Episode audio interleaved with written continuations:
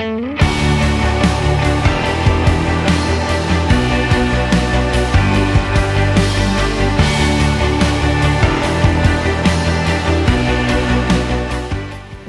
right, so if you guys have your Bible, you can open it up to the book of Acts. We're continuing our verse by verse study through the book of Acts. I encourage you to come on out with us on Sunday mornings and Wednesdays as we just go through the whole Bible. And we're very, very excited. This is a very awesome section of Scripture. I will be picking up in verse 29, and we will cover the first 28 verses on Sunday morning with Pastor Brad. A story that we're familiar with uh, Cornelius and the vision.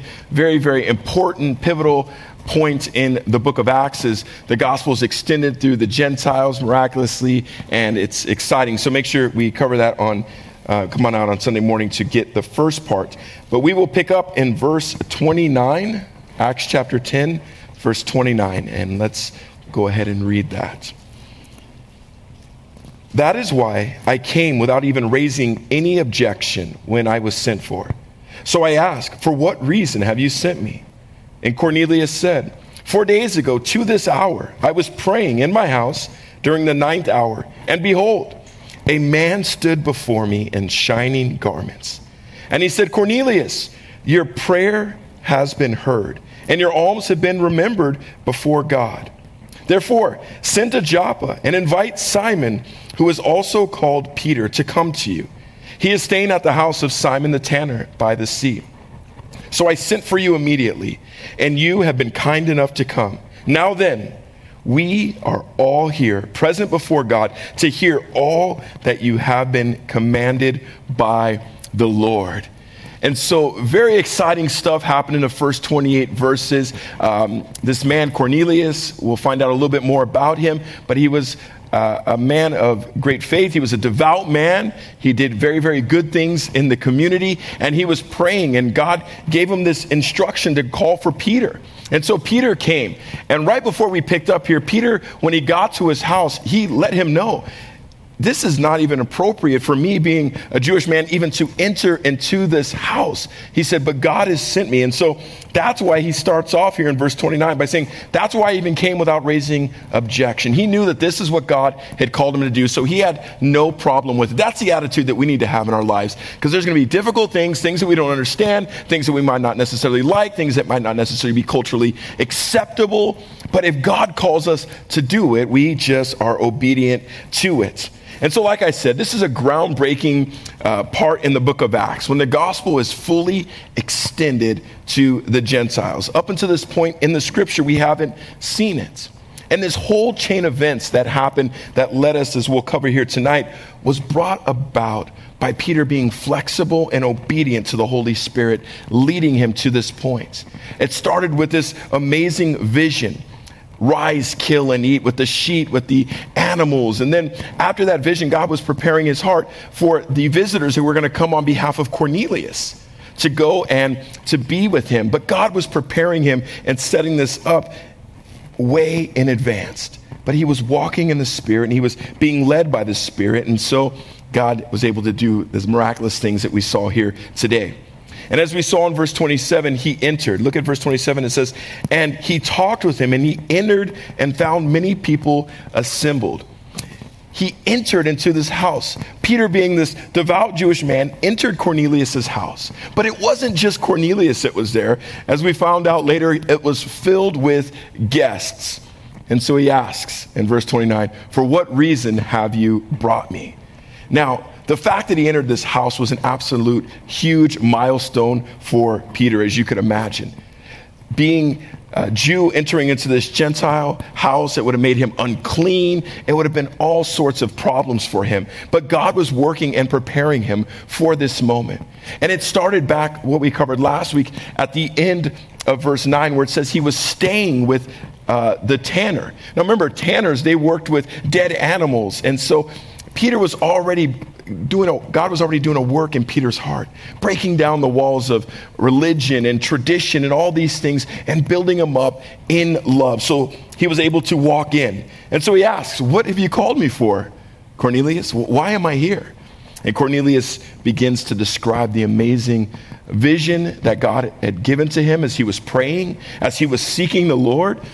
God showed up, sent an angel to uh, minister to him. And it says that experience, he begins to clear it up here in verse 30, where he says that for four days prior, I was praying. He begins to give the whole background. This is what happened. I was praying, I was seeking the Lord, and it was four days prior to this. Now, interesting if in the New King James Version in verse 30, it says, Four days to this hour, I was fasting and praying. And so Cornelius had been fasting and praying. It wasn't just prayer wasn't just him seeking the Lord, it was fasting. He was denying the flesh, laying aside those things that the body says it wants, it desires, it yearns, and it longs for. He's going to put that up so he can focus on the Lord. This was something that he was seriously praying for and seeking the Lord on his behalf. And in this, we see, we're, we're reminded of the power in fasting. This is a powerful, powerful weapon that God has given us to break down strongholds, to break down walls, a weapon of warfare that we need to use often in our lives. And we will see the power of it. Um, they, the apostles, they were trying to cast out a demon. And Jesus said, Oh, some of those only come out with prayer and fasting. And so, fasting is a, is a big gun, it's a big weapon that God has given to us for our own personal life, our own personal walk, to lay aside and to really connect and to get closer and to see the power. And so, God responded to him. And we see that. We're reminded of the power of fasting and prayer. It's a powerful tool for us for us to use in our lives. And so please think about that if that's not a normal part of your life. But also, we're reminded where to go to. Where to, where to go. It says he was praying and he was seeking the Lord when we need direction. Cornelius needed something, and so he said, I'm praying and fasting. Another important thing for us so often when we need something, whether it's advice, whether it's counsel, whatever it may be, at times it's easier to go to people, to go to friends, to ask for their advice. And I'm not saying that that's necessarily a bad thing, well, depending on some of your friends, but, you know, but it, it's not necessarily a wrong thing. We should do that. But we need to go to the Lord. He's our wise counselor when we need direction. And that's where Cornelius was. And so we went to the Lord praying and fasting. And that's such a, a note for us. And so, as we'll learn on Sunday, Cornelius was a good man. He was a devout man. And he did a lot of good things. It says he did alms. It says that in verse 2. But there was still something missing. As good as he was and as devout as he was, and as many good things that he did in the community, there was something of the utmost importance that was missing in his life. He didn't know Jesus. Now, he was a God fearing man, as we'll see on Sunday morning, but he was not born again. He was still an unbeliever. He probably obeyed the law and tried to do the best he can with the rituals and the feasts and the best that he could do. But he didn't know Jesus. He hadn't been born again, which makes what the angel told him even more interesting. It says in verse 31 uh, the angel told him, Cornelius, your prayers have been heard and your alms have been remembered.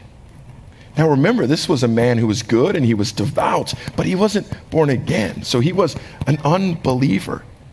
But as he was seeking God, at that moment, God sent an angel to him to let him know that your prayers have been heard and your alms have been remembered. This is fascinating that God hears, because so often we might think or just automatically assume that God doesn't hear the prayers of unbelievers, but we see here that God hears and he knows from a pure heart. Because at some point we were all unbelievers, and when we called out to the Lord, he heard.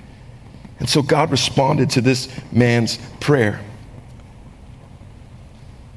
This good man, this devout man but this man who wasn't saved. And in this, where we're just reminded that no matter how good we are, no matter how, how matter of good things that we do, good deeds, good works, how nice we are to people, all those things, none of it matters. Our best works is like filthy rags in the sight of God. We need Jesus. And without Jesus, we're still lost.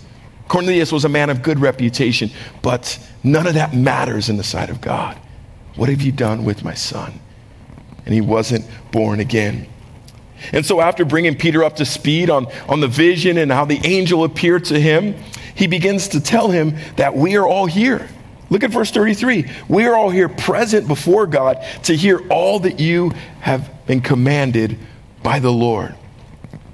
he sent his messengers and they brought back Peter, and it was a house full of Gentiles, and they were all ears. They were sitting there and they couldn't wait to hear that which Peter was going to share with them about God from the Word of God. Talk about an amazing divine appointment that Peter was a part of here. God set this up. He prepared his heart way back with the tanner, began to break down the walls. And then the vision, rise, kill, and eat. What I call clean, you don't call unclean. All these things was preparing him to be able to walk into a house filled with Gentiles and preach. And not only them preach, but their hearts being open and all ears. Whatever you want to share with us, we are ready. They were ready to receive. Their hearts were ready to receive. And these are the hearts that we need to have whenever we come to church, whenever we open our word for a time of devotion, just getting built up. The Lord, my heart, I want it to be able to receive. Pray, speak to me. We need to, we need to pray to have these hearts that are ready to receive. But this divine appointment, this wasn't something that just happened in the book of Acts. This wasn't just something that would happen back then, how God would orchestrate and set things up. No, God wants to do these in our lives when we're walking in the Spirit, when we're abiding with Him, and we're being obedient to Him like Peter was, and we were flexible like Him, like we talked about. Peter was willing to do anything and everything that God had called him to do, even if it got him out of his own routine. He was flexible yielded completely to the Holy Spirit. And when those things happen, this happens. Now, I would love to tell you that that's my life every single day and every single minute, and it is. And so I really love telling you guys that. No, it, it's not. But I, I, I was thinking about times like this. Lord, I want these divine appointments, these, these times where you just move. I want to share, you one, uh, share with you one story about a time where I got to see God just move supernaturally like this. So I remember one time, me and my friend, we were going to lunch, and we jumped on a 22 freeway. We were going to go to In-N-Out. We were going to go to the house of God, and um, off Seal Beach Boulevard. We just wanted the anointing. We wanted some sweet fellowship, and we knew we could find it there. And so we were on our way to In-N-Out, and no joke, we pulled into the In-N-Out parking lot. And for whatever reason, we we're like, hey man, I'm not feeling it out. I said that. And I was scared because I thought I was going to get rebuked. I thought we are going to have fellowship. It's things of the Lord. But I said, man, let, you know, he's like, yeah, I'm not really feeling it either. And so we said, man, right across the street, let's go to Islands. We're like, Islands? All right, so we, so we go into Islands.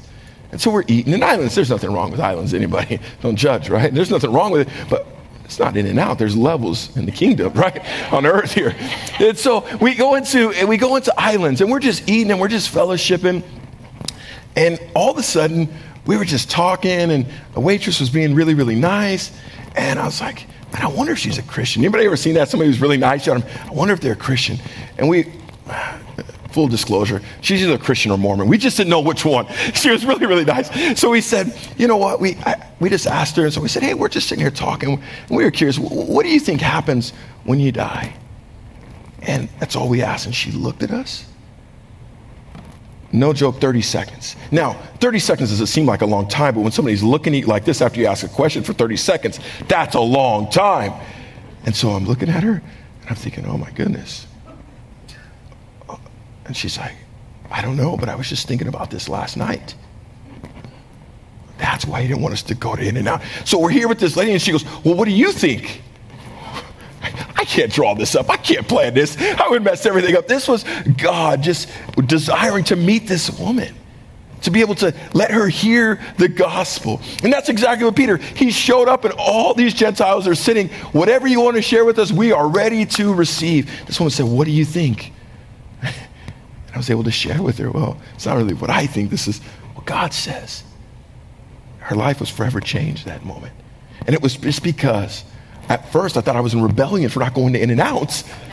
But God was doing something. We got to be flexible and we got to yield. And so these people, they're there, they're ready to receive the word. What a captive audience a captive congregation that Peter had. One of the most captive. He'd already preached in front of uh, terrible situations, the Sanhedrin, where he was getting persecuted. This was not the case. These were a captive audience ready to receive.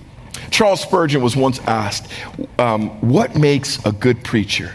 And without even thinking, he responded, A great congregation ready to receive. A great congregation ready to receive. When you're ready to receive the Word of God, it doesn't necessarily matter what the pastor says. As long as he's teaching from the Word, you can get something out of it.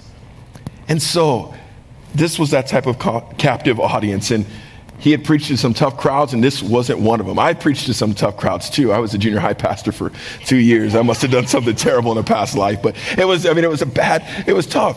I mean, junior hires, I loved them. It was a sweet ministry. You pour your heart out and you preach, and you're, and, and they're, and they're quiet, and you think, man, this is amazing. And afterwards, I'm thinking, man, I'll never forget it. One came up to me, I remember this message. I'll never, ever, ever forget it. I was thinking, man, this is good. This is one of those good ones. This kid came up I'm not going to tell his name, but he walks up to me and I'm thinking, oh man, the Lord reached this kid today. I said, hey man, what'd you think of the message? You had a booger in your nose the whole time. That's all you got? That's it? Oh my goodness. It's a tough, tough, tough crowd. But that wasn't the case here. This was an amazing captive audience ready to receive everything that he had from them. And so we pick up in verse 34. He says, opening his mouth, Peter said, I most certainly understand now that God is not one to show partiality. But in every nation, the man who fears him and does what is right is welcome to and by him. Some of the most pivotal verses, not only in this chapter, not only in this book, but in the whole Bible. God is not a respecter of persons. Anyone and everyone who fears him who walks in righteousness will be accepted by him. That's the gospel. That's the good news. God doesn't care about your background. He doesn't care about your bank account. He cares about nothing about your race, your skin, nothing. None of that matters to him. And I love it. If we look at verse 34, he starts off when he opened his mouth, he says, I most certainly understand now. He had just come, Peter, this devout Jew, this man of God, he had just come to realize something that he didn't understand prior to this moment, which is huge and big once we think about it. This was a man single handedly that had led thousands of people to the Lord. And two messages alone, we see 5,000 people. And he had went from town to town. He just uh, had a revival take place in Joppa. God was using this man in amazing ways, but there was still something he was missing, still something that he didn't understand until now. Very, very important. This shows that up to this point, he firmly believed what the worldview around him, what all the Jewish teaching and all the rabbis had been pouring into him, that favor and blessing was exclusively for God's chosen people, the nation of Israel. This new revelation to him, this wasn't something that he just got right away. But this was mind boggling and mind blowing to him that God did not show partiality. Now, we think that and understand that today, and we, we understand that, yes, that's true, amen. But Peter didn't. This wasn't something that he understood right away, because we know later on in the book of Galatians, chapter 2, the Apostle Paul had to rebuke him in the way that he was still showing partiality. When some of the Jewish um, you know, people were around, when he was hanging around with the Gentiles, when it was just him and the Gentiles, everything was cool. But as soon as the, the Jews got around, the, you know, Peter kind of stood away and like, you know, it just got weird. So Paul caught wind of it and rebuked him. So this wasn't something that he understood clearly right away. But what an eye opener for him. This event must have been started with the tanner. And then the vision, rise, kill, and eat. He began to understand that that vision of the blanket and the animals, it wasn't just about animals, it was about people. God doesn't show partiality. Let no man call unclean what I've called clean. All this is beginning to, to come to him now. This translation that God is not, um, uh, this word that God is not a respecter of persons can also be translated that God is not a discriminator against people. That's the truth. God is not a discriminator against people. And again, it's really kind of shocking to, to think that Peter just figured this out. That this was something that he just understood for the first time. How can God discriminate against people when he's a lover of people? He loves all people. It's hard to discriminate against anyone when you love everyone, and that's who God is. He's love. There's no discrimination, there's no partiality with him. And that needs to be the case with us as Christians being Christ like. That's the only right thing to do. No partiality with anybody, regardless of money or power or prestige, but it's hard and it's difficult. because we look at the outside, but God looks at the inside. And if we can pray and ask God to see the way that He sees and to love the way that He loves, we will grow. And that's a deeper understanding and walk that we can be with Him. God doesn't care about race, creed, status, money, none of that stuff. Now, this message of God not showing partiality, even though Peter just came to realize this and understand that this wasn't something new. This wasn't a new revelation that God just dropped on him at this moment, Acts chapter 10, right in the middle of scriptures. No, this was from Genesis to Revelation. We see it the first time in Deuteronomy. It was in the Pentateuch, it was in the law. And we see it again in Romans and we see it in James. It's throughout the scriptures that God was not a respecter of persons. And so how did he how did he think that? How did he not know that? It's because the Jewish people at this time they misunderstood and they were misrepresenting God's heart. They truly thought that God showed partiality. It was bad. One commentator wrote that it was common practice in that day as a devout Jewish man would wake up and he would pray, starting with prayers of thanksgiving. One of the things that he would thank God for was that he was not born a Gentile. This is what a devout Jewish man would pray, thanking God. Could you imagine God's heart and hearing that? In Jewish teachings at this time, they were taught no how, no way would you ever help a Gentile in distress. Not even a woman in her greatest time of need. Peter was taught, he knew that even by walking and entering, which he did in verse 27, this man's house, he would be unclean before God. That's what he was taught. And when we see this and when we read this, this, this thinking and prejudice towards Gentiles was learned and it was very much, very much cultural. And so, what was it in his mind that, that changed? What was it that brought Cornelius and Peter, two opposite sides of the track, two opposite ways of life, Jew and Gentile? What was it that brought them together in unity? It was the love of God and it was the gospel. That is what broke down all the walls. That's what broke down everything. That's why he was there. It was the love of God. And what did they have in common? The gospel message, the good news that everyone who believes will be forgiven. Me and you, we're, we're included in that, everyone. And he came to realize that God shows no partiality. The same God who loves me, died for me, saved me, is the same God who loves, died, and desires to save you. That's what brought them together the gospel and the love of God. This type of attitude in, in thinking that the Jews had at this time, that God showed partiality, that there was a difference, that there was class, and these types of things, it could very easily creep into our minds without our knowing. We have to be on guard of this if we're not careful. I found myself guilty of this, of showing partiality and having a little prejudice in my mind.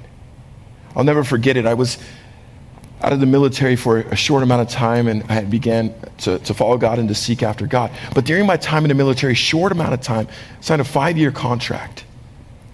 And in a short amount of time in my, in my military duty, which I love and served and fought my country, I loved it.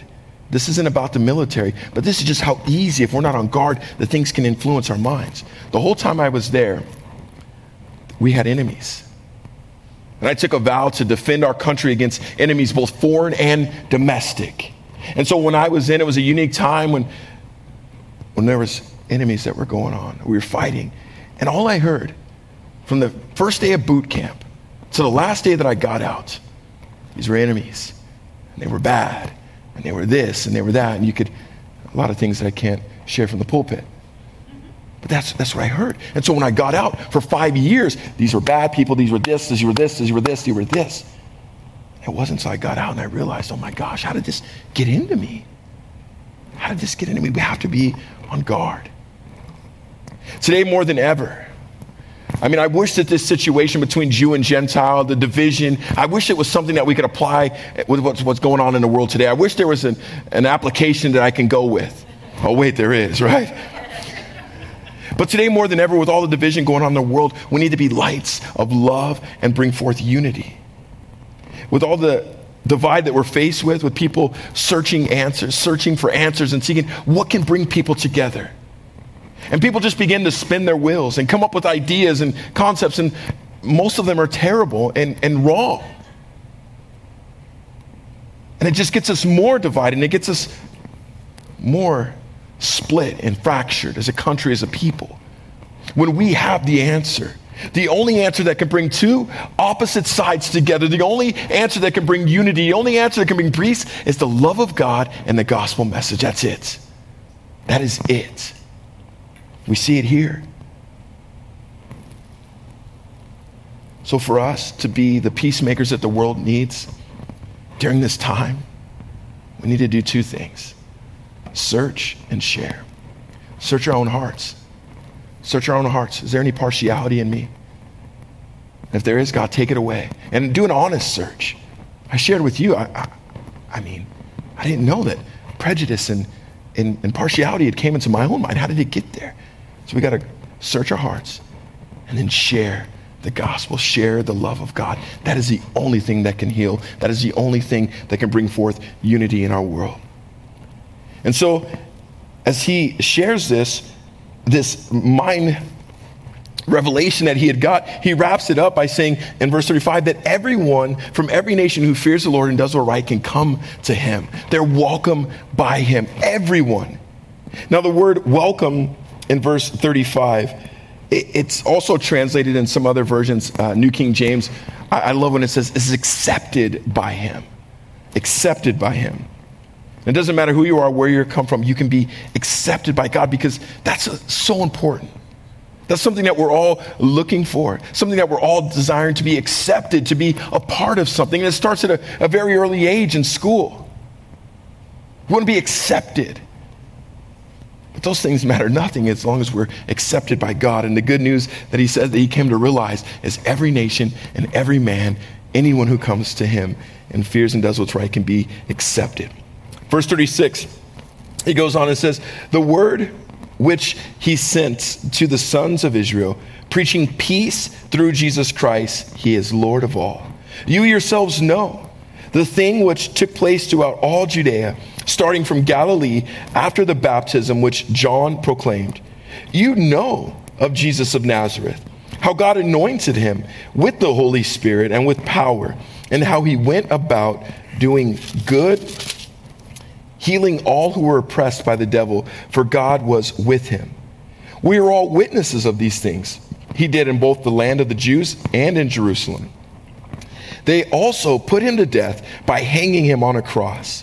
And God raised him up on the third day and granted that he become visible, not to all the people, but to the witnesses who were chosen beforehand by God, that is, to us, who ate and drank with him after he arose from the dead. And he ordered us to preach to the people and solemnly to testify that this is the one who has been appointed by God as judge of the living and dead. Of him, all the prophets bear witness that through his name, everyone who believes in him shall uh, receive forgiveness of sins. And so the first thing he says is, it's at this moment right here that I realize that God is not a respecter of persons. And then he begins to lay out a message to them. They were all ears, they wanted to hear. So he lays out a message, a biblically based message centered around Jesus and the gospel message. And so we'll highlight a couple of things. He started off by saying that God, in verse 36, that God sent the word. And the word went down and it was preaching peace and reconciliation. Now, in verse 36, when he says the, God sent the word, we know that that was Jesus. The Word was Jesus. We see that in John. John said, and the Word became flesh. And Jesus sent, and what was the message he preached? He came preaching a message of peace. Peace. You see, before the atoning sacrifice of Jesus Christ on the cross, there was no peace between man and God. There couldn't be peace between man and God because we were at enmity of him because of sin. And so the message was a message of peace. We can now, through Jesus Christ, we can be at peace with God and we can receive peace from God. We no longer have to fight with God. And that's amazing. That's what, this is something that the world is looking for and lacking, and they will never find in anything else is peace. Something that we have. Something that God sent Jesus preaching peace. And this is a message that Peter was able to preach firsthand. This wasn't something that he had heard or that he had was taught. This he said, "Look, I'm an eyewitness. Firsthand knowledge. We are witnesses to this." Peter was just simply sharing and testifying that things that he had seen and heard. That's it. Seen and heard.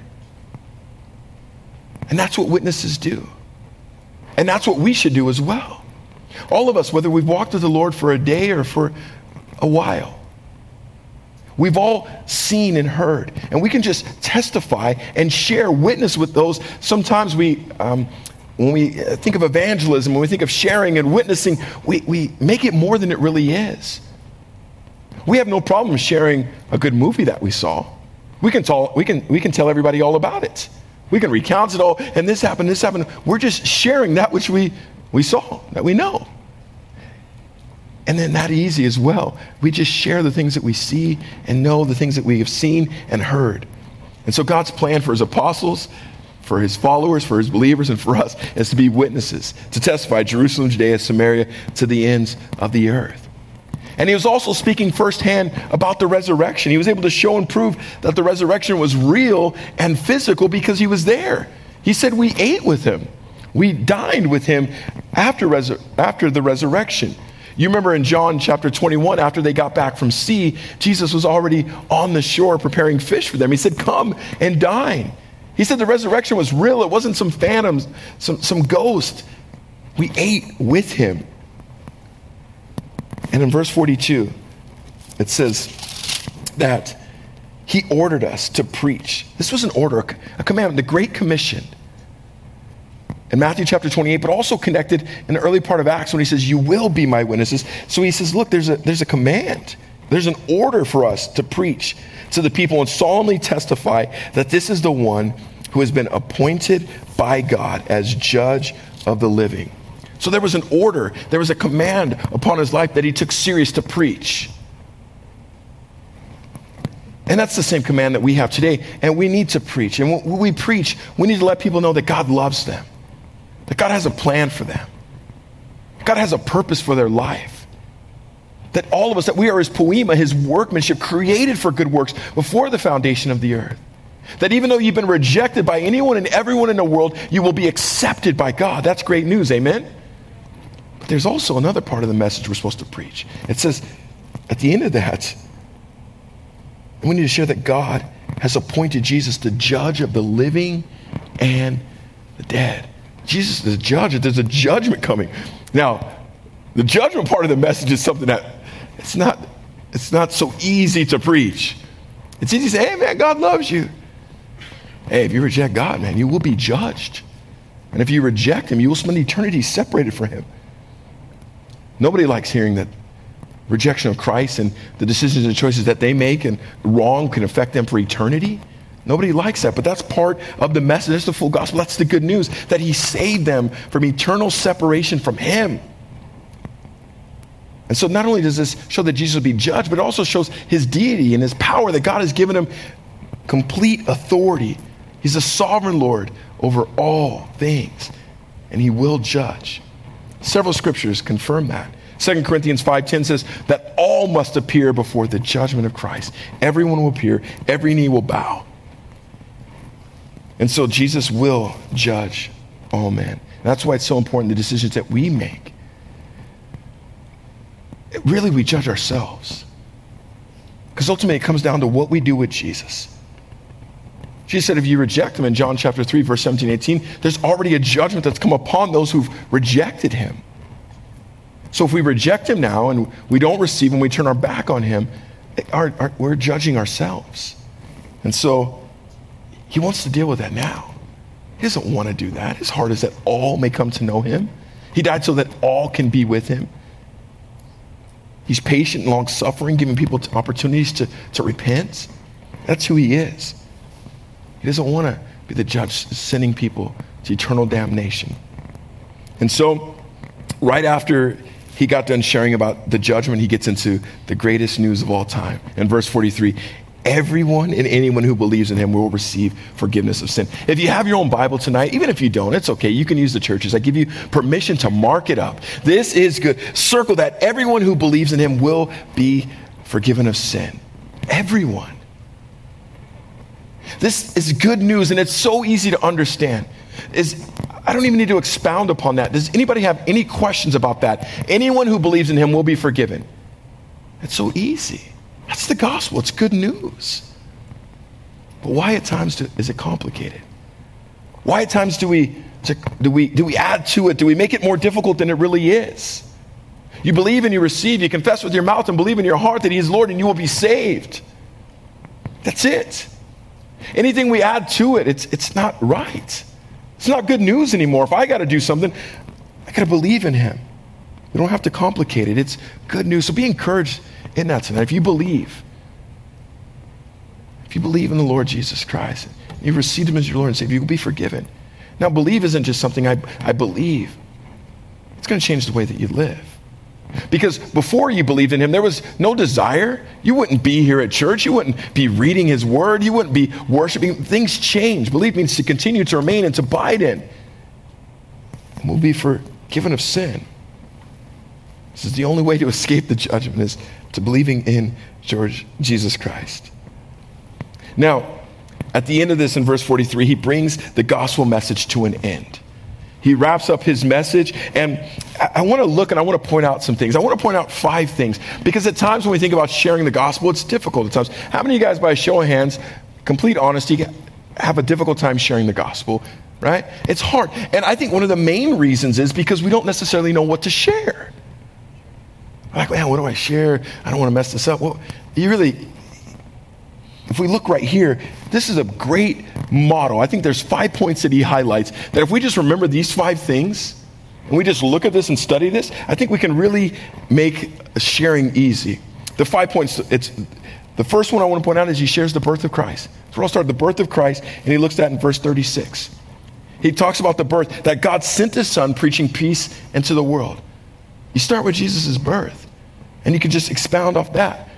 And then in verse 38, how do you expound off that? You talk about his life. So the first thing is birth. The second thing is his life. Verse 38 talks about his life, how God anointed him to heal and to set people free from the enemy. So the first thing we share about is his birth. Then we talk about the life of Jesus. And then in verse 39, it gets into the crucifixion. We talk about his death, the death. And we can't talk about the death without verse 40, the resurrection. And then in verse 43, the invitation. That's it.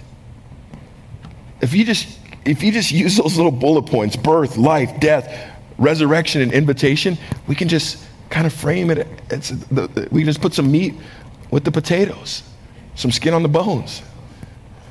And it, and it just goes from there. There's no wrong way to do it. Also, notice the consistency in Peter's message. He was preaching to the Gentiles here, but this was the same message that he preached to the Jews. The message didn't change. He didn't just flip through his iPad. Oh my gosh, oh, preaching to Gentiles. Hold on here, real quick. Hold on. Let me pull up my Gentile message real quick. All right, here we go. There you go. No, it was the same message. It's the good news, and it's good for everyone. We don't have to change it. It's, it's good. It's the power of God unto salvation. God, God doesn't need us to change. He doesn't need us to do anything. The Spirit is, is a big boy, and it will convict and it will draw. Doesn't need us in any way, shape, or form. We just deliver. Verse 44. While Peter was still speaking these words, the Holy Spirit fell upon all those who were listening to the message. All the circumcised believers who came with Peter were amazed because the gift of the Holy Spirit had been poured out upon the Gentiles also. For they were hearing them, speaking with tongues and exalting God. Then Peter answered, Surely no one can refuse the water for these to be baptized who have received the Holy Spirit just as we did, can he? And he ordered them to be baptized in the name of Jesus Christ. Then they asked him to stay on for a few days. And so he's preaching, and the Spirit falls, and does an amazing work in the midst of these Gentiles. Now, for this to happen at some point in their hearts, they had believed and received, and so they were forgiven of their sins. They believed what Peter was speaking, the message in which he was sharing. Well, how do we know? It's evidenced by the Holy Spirit falling upon them. Holy Spirit wouldn't have fallen upon them if they hadn't already been born again. Well, they didn't stand up. They didn't come forward. That's all right. God will deal with that later. No, that's not important, right? Salvation doesn't necessarily take place when we stand up, when we raise our hand, when we, when we come forward. Salvation takes place in our hearts.